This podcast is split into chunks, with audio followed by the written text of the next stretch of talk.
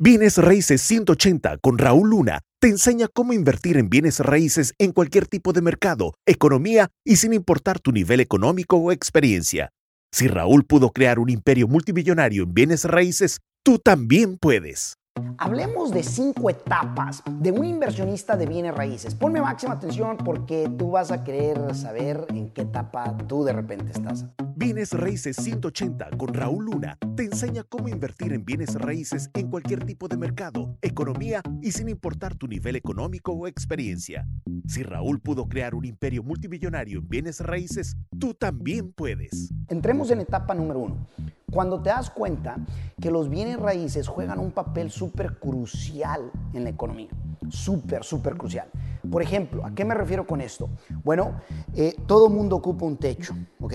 Eh, por ejemplo, eh, si te das cuenta, las personas que hacen fortunas afuera de los bienes raíces, regresa ese dinero, una mayoría parte de ello, a los mismos bienes raíces. Es más, el mundo es, es, un, ahora sí que un proyecto, si así le quieras llamar, de bienes raíces. O sea, imagínate, lo interesante es que te das cuenta que los bienes raíces juegan un papel tan importante como para protegerte de inflación, como para poder crear riqueza, libertad financiera y así sucesivamente. Eso esa es la primera etapa. Segunda etapa es cuando te das cuenta que no ocupas capital del tuyo para invertir en bienes raíces.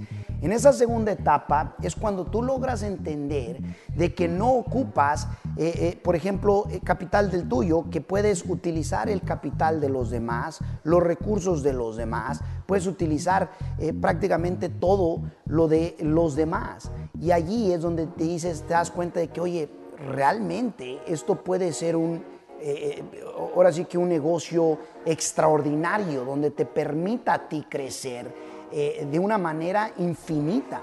La tercera etapa viene siendo cuando comienzas a aprender en los bienes raíces y comienzas a valorar el conocimiento, te das cuenta que, oye, si yo aprendo y estoy en el ambiente correcto, adquiero el conocimiento, entonces puedo crear un imperio donde me puede dar un estilo de vida extraordinario. Y luego la cuarta etapa es cuando ya inviertes en los bienes raíces de forma exitosa.